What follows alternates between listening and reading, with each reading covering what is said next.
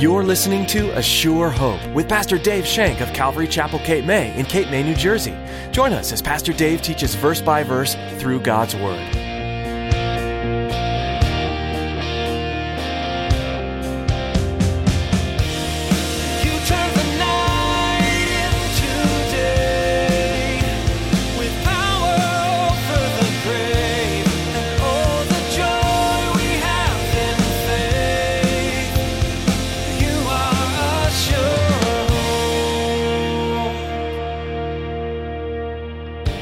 Wants to feel good. Come on, we all want to feel good. And sometimes we get in this thing and you know the band's playing, we get all tingly and oh the Lord must be here. I'm all tingly and I feel good. And somebody does something and wow, we all get wowed because something happens and we all get tingly and feeling good because that's what we want, right? We want to feel good. Certainly if we feel good, the Lord's here, right? That's got to be the only way he is here is if we feel good. Because I know he's not here when I don't feel good. That's not scriptural. As nice as it sounds to live a life free from worry, heartbreak, or struggle, it's simply unrealistic on this side of eternity.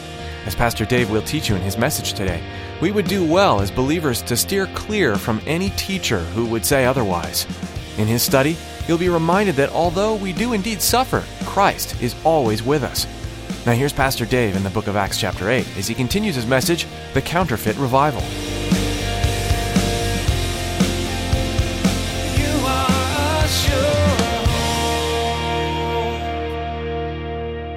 Miracles do not save you. Miracles open up a pathway to Jesus Christ. Miracles open up a pathway to see Jesus Christ because He's the one responsible for the miracles. And people aren't being saved by miracles. The miracle happens when God opens your heart and you receive God's word. But Satan had a man in his corner. He had a man that he wanted to carry out a little plan that he had devised. Said, We're going to take care of this revival. I got my guy plan it right there. I'm going to use him mightily. Look at verses 9 to 11 in, in the book of Acts, 8, chapter 8. But there was a certain man called Simon who previously practiced sorcery in this city and astonished the people of Samaria, claiming that he was someone great to whom they all gave heed, from the least to the greatest, saying, This man is the great power of God. And they heeded him because he had astonished them with his sorceries for a long time. We're introduced to Satan's man. We're introduced to Satan's counterfeit. His name is Simon. He's known as Simon the sorcerer. Sorcery basically is magic.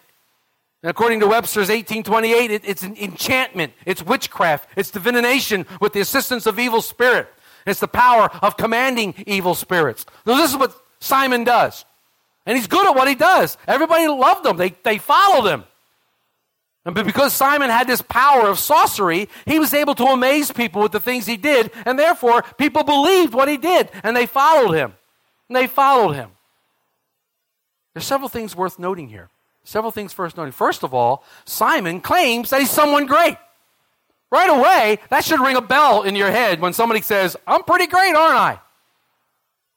Enough of me talking about me. What do you think of me? When somebody starts telling you how great they are, there should be a bell going off. Then wait a minute here. I want to know how great you are. I want to know how great Christ is. Because Christ is the one we're supposed to talk about. But Simon says he's great. Simon tells everybody, probably has everybody convinced that he's great too. But look at this. What do we call that? Pride. You know, the scriptures have a lot to say about pride in the heart of a man. A lot to say about pride in the heart of the man. Let me throw a couple of them at you.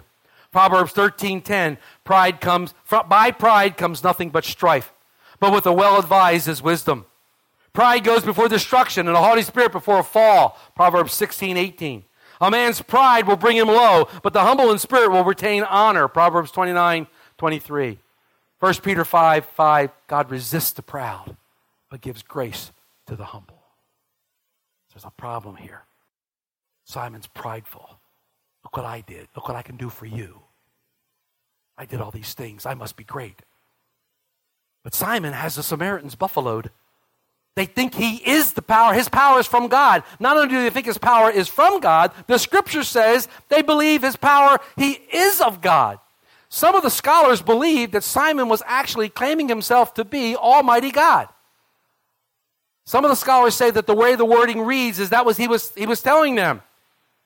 Where else would the Samaritans get this idea but from a very prideful, conceited person telling them how great he was? But look at the contrast here between a counterfeit servant of God and a true servant of God. It can be found in the book of Corinthians, in 2 Corinthians 2, verses 1 through 5, when Paul says, And I, brethren, when I came to you, did not come with excellence of speech or with wisdom declaring to you the testimony of God. For I determined not to know anything among you except Jesus Christ and Him crucified. I was with you in weakness, in fear, and in much trembling. And my speech and my preaching were not with persuasive words of human wisdom, but in demonstration of the Spirit and of power, that your faith should not be of the wisdom of men, but the power of God. Look at the dichotomy. Look at, look at the difference here. You got someone saying, Look how great I am. And Paul saying, Hey, I'm the least of the apostles. I'm the least of the apostles, but look what God has done for me. He doesn't point, Paul never points the way to himself. He points the way to Jesus Christ. That's our job. That's what we do. We point the way to Jesus Christ. Paul wasn't looking for himself to be raised up. He wasn't looking for notice. Paul only wanted to lift up the name of Jesus Christ. I only want to see in you Christ and Christ crucified, the cross. That's all I want to see in you Christ crucified. Paul never claimed he had God's power. He wasn't claiming to be someone. All he wanted to see the Corinthians do was come to Christ and follow Christ in a very, very hard way. Simon wanted all the attention of the Samaritans. Simon thought he was something because he did signs and wonders in this enchanting thing and his, his magic. You know, for some time, Simon was the only game in town. Everybody hated him and they were astonished by him. Nobody came near him. He wowed them with their sorceries, his tricks, his dog and pony show. Simon's power and sorcery were energized by Satan. Satan used Simon to magnify himself and magnify Satan. It's a sad commentary that there are pulpits all over the nation as we speak today where that is happening. Where people are putting on dog and pony shows. Where people are using lights and mirrors and smoke. And a very, very watered down mix of the gospel. And it is drawing thousands upon thousands upon thousands. Never mention the S word. Don't say hell. Don't say those bad words. It's a watered down gospel. I call it the gospel. Not really the gospel at all. It's watered down. It's make believe. But there's dog and pony shows going all over the place. And why are they happening? So men can draw people to themselves. Because they're following a man, they're not following a Savior. They're following a man in a pulpit and not a Savior. And you, my friends, my beloved, my brothers and sisters in Christ, I do not want you to follow me anywhere. I want you to follow me only as I follow Jesus Christ. He is the one to be lifted up in this church, and Him and Him alone. I am just a mouthpiece for the Lord. He is the one that we exalt. He is the one that we give glory to, and He is the one that we give praise to. This is His church. And He can do with it whatever He chooses to do, and we will follow Him until He comes and retrieves us to His own. And no man should be lifted up here. No man. Except our beloved Savior, Jesus Christ. And He is who we lift up, and He is who we praise. But everybody wants to see this experiential religion. I want to experience this. Because you know what? I want to feel good. Everybody wants to feel good. Come on, we all want to feel good. And sometimes we get in this thing and, you know, the band's playing, we get all tingly, and oh, the Lord must be here. I'm all tingly, and I feel good. And somebody does something, and wow, we all get wowed because something happens, and we all get tingly and feeling good because that's what we want, right? We want to feel good. Certainly, if we feel good, the Lord's here, right? That's got to be the only way He is here, is if we feel good. Because I know He's not here when I don't feel good. That's not scriptural. Where's the scripture that says He never leaves us nor forsakes us? Where's the scripture that says that He's with us all, even through our time of trouble? Where's the scriptures in that? But we need to feel them. And so we have this great service, this great revival service, and everybody feels good, and everybody leaves going, woo, praise the Lord. Man, this is great. We all have that tingling feeling. We come back the next week, and what, guess what? It's like a drug. We want more. So we got to hype it up even more, and we got to make it all more crazy and more. So we get, oh, now we're really getting there. And then we all go, well, you know what? We can't do this anymore. Oh, but they're doing it over there in, um, in Wildwood. Yay, we all go over to Wildwood. Yeah, but they're doing it up in Ocean. Yay, we all went up to Ocean City. Then we find ourselves out here and out there and out there and out there looking for experience, experience, experience, experience, and and we're getting it. And we can never get enough because it's flesh. Because it's all of the flesh, and the flesh never satisfies. And because you come one day and don't feel that tingly feeling, you sit back there and cry, God doesn't love me anymore. I don't feel tingly. He cast me away. I lost my salvation. I don't feel tingly. Well, I'll pray for you, brother. Maybe if you just had a little more faith, God would come back and visit you. We laugh. This is happening in pulpits all over the nation today as we speak, right now. People are being duped by counterfeits. People are being duped by people who are standing before them, and they're a man with frailties and fallacies. I'm but a mere man. My favorite line is if I haven't made you mad yet, or if I haven't disappointed yet, hang around. I don't want to. It's not my life's work to disappoint people and make people upset, but I am a man, and I am human, and I have fallacies. Christ will never disappoint you. Christ will never let you down. Christ will never, ever cause you to cry. But we will. They travel hours to see the latest fad. They travel, travel hours to get touched because that's where the blessing is, and I gotta have the blessing. Too many churches are falling into these traps. To grow spiritually, you need a diet rich in the Word of God. You need a diet rich in His Word that's choice, things that you can chew on. You start out with the milk as a new believer, and then you go to the meat. As you become more spiritual and more knowing of His love, you go to the meat and you start chewing on that meat. It's not based on experience. It's not a diet of cotton candy. If you eat cotton candy all your life, you will never get strong. And your teeth will fall out. You will not be strong by eating a diet of cotton candy. You can have all the sweets you want, but it will not make you strong. The only thing that makes a Christian strong is the Word of God. Faith comes by hearing, and hearing the Word of God is the only thing that makes a Christian strong. The true Word of God, the whole counsel of God, not just nuggets and tidbits. The Word of God. And that's what the revival is based on. The revival is not based on Philip's miracles, it's not based on Philip. It's not based on anything. It's based on the Word of God. Why? Because Paul said it's the power of God to salvation.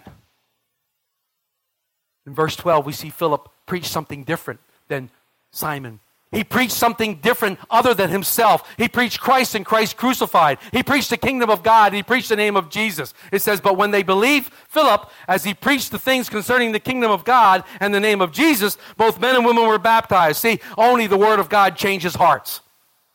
You know, this, this day of change that we would love to see people stop having abortions. The only thing that's going to prevent them from having abortions is them knowing and trusting in the true living God, Jesus Christ, and the truth of what He does. He changes lives, He changes hearts. And for those poor, poor, misguided individuals who have had abortions, they need to be loved back into the kingdom of God. They need to be taught that there's somebody, that they're important, and God loves them, and God died for them. And they shouldn't be shunned, they shouldn't be pointed at, they shouldn't be disgraced, they should be welcomed back into the family, they should be nurtured and taught God's word because God is a God of forgiveness. And He loves them. That's what, G, that's what Philip's preaching. This is the results of solid Bible teaching, a revival. The results of solid Bible teaching and preaching. People believe, people were baptized. Why were these people drawn? Because it's the power of God to salvation. This is the true power of God. Philip came with, by God through the Holy Spirit. It wasn't a counterfeit power, it was real power, more powerful than anything they had ever seen. Simon thought he was upstaged by this Jewish refugee from Jerusalem. How dare this guy come in and upstage me? When he was really upstaged by the Almighty God Himself. It was God Almighty that was upstaging Simon, not a man. Simon saw all his followers now leaving him and going towards Philip. His star was fading fast. Wait a minute. Hey, guys, what about me? Yo. Dog and pony show. Cotton candy. Yo. They were leaving. They were going away. They tasted meat and it was good. They had true meat for the souls and it was good. And it satisfied them. Why should I eat cotton candy? I only want more. No, I'll eat the Word of God and I'll be satisfied and I keep devouring it. But Satan had another plan. Satan had a plan. He had it all worked out. Don't have to worry, Simon. We got this made, pal. Don't worry about this. We're cool. We got it all made. He had a brilliant idea. He whispered in the old in Simon's ear, Simon, it's the oldest trick in the book. If you can't beat them, join them. Yeah, that's what we'll do. We'll join them. That's what we'll do. Yeah, we'll become one of them. Cool. Good job, Satan. I'm on the ball now. Look at verse 13. Then Simon himself believed. What? And he was baptized, and he continued with Philip, and he was amazed, seeing the miracles and signs and wonders. What? Simon believed, and he was baptized. Whoa. Way to go, Simon. Way to go. He believes. He's baptized. He becomes part of the movement that's sweeping across Samaria. He's following Philip everywhere he goes. He probably has his notepad every time Philip does a miracle. And that's a pretty good one, Phil. You going to explain how you did that later? Okay, cool. Probably writing down all these things in his little bag of trick. Simon saved. Yay! If it walks like a duck. If it talks like a duck. If it looks like a duck, it's got to be an aquatic bird, right? Got to be some kind of an aquatic bird.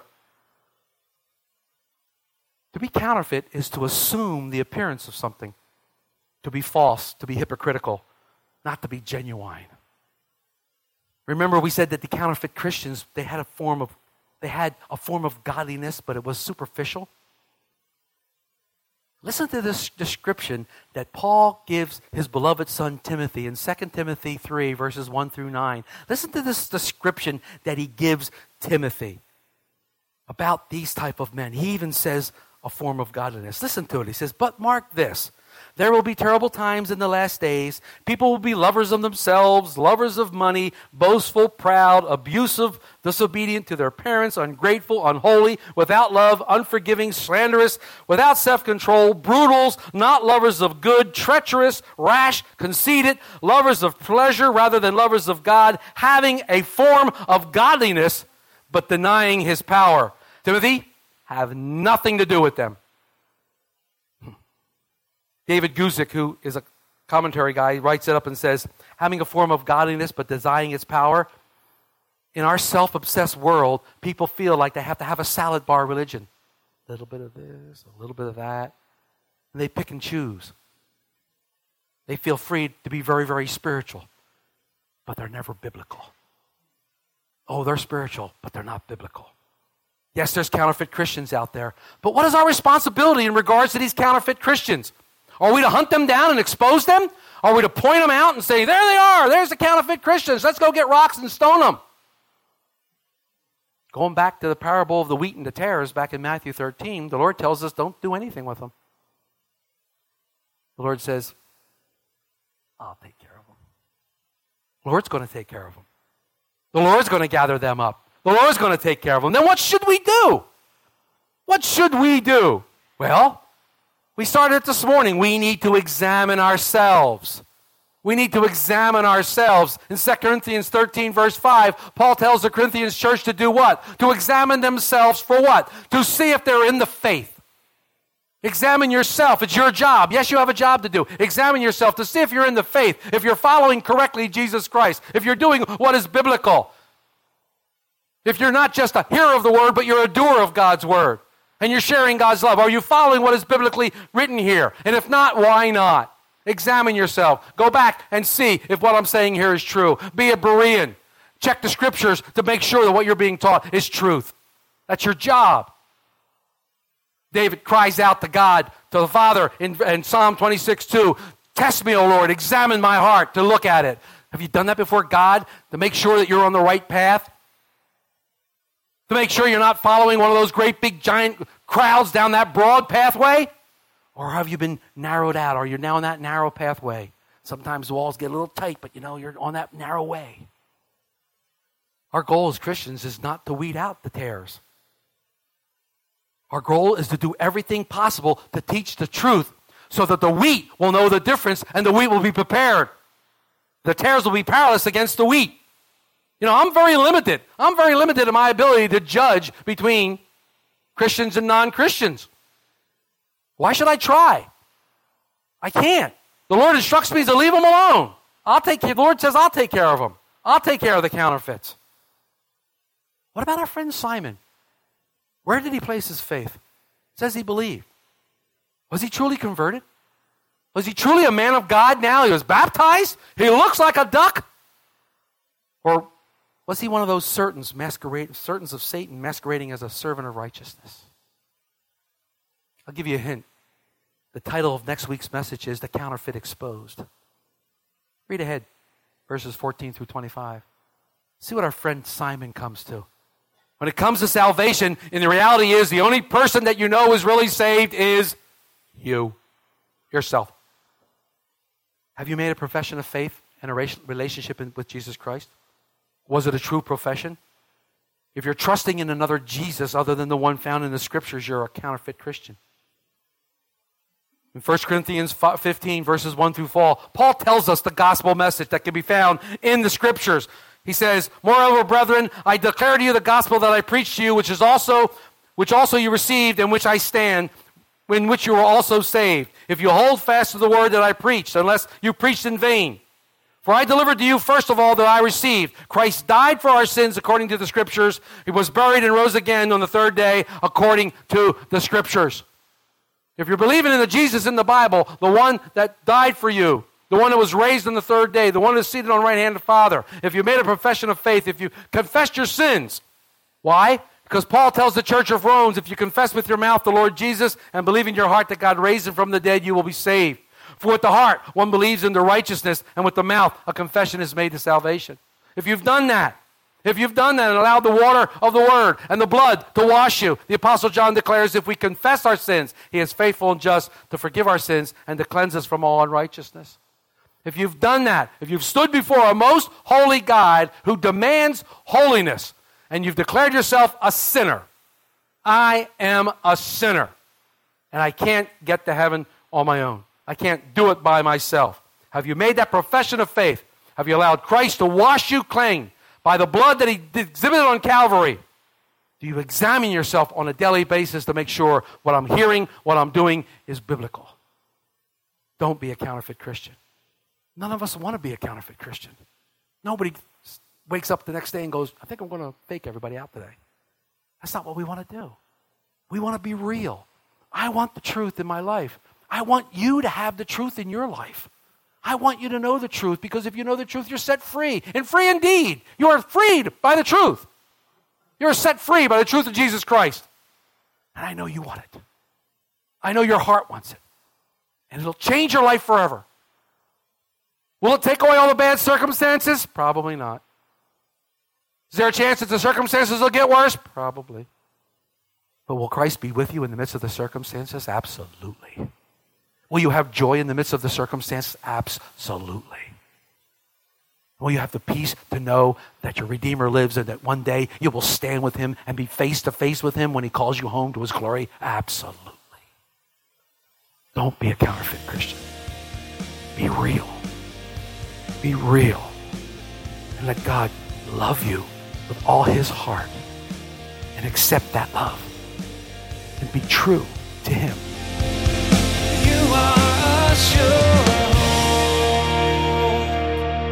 Our time with you is running short for today's edition of A Sure Hope.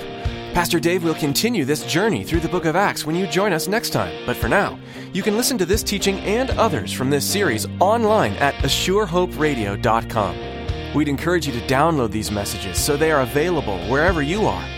We know how busy life can get, but there's always a time to pause, even if only for a few minutes. Those short breaks could be filled with the study of God's Word and the uncovering of treasures from its verses.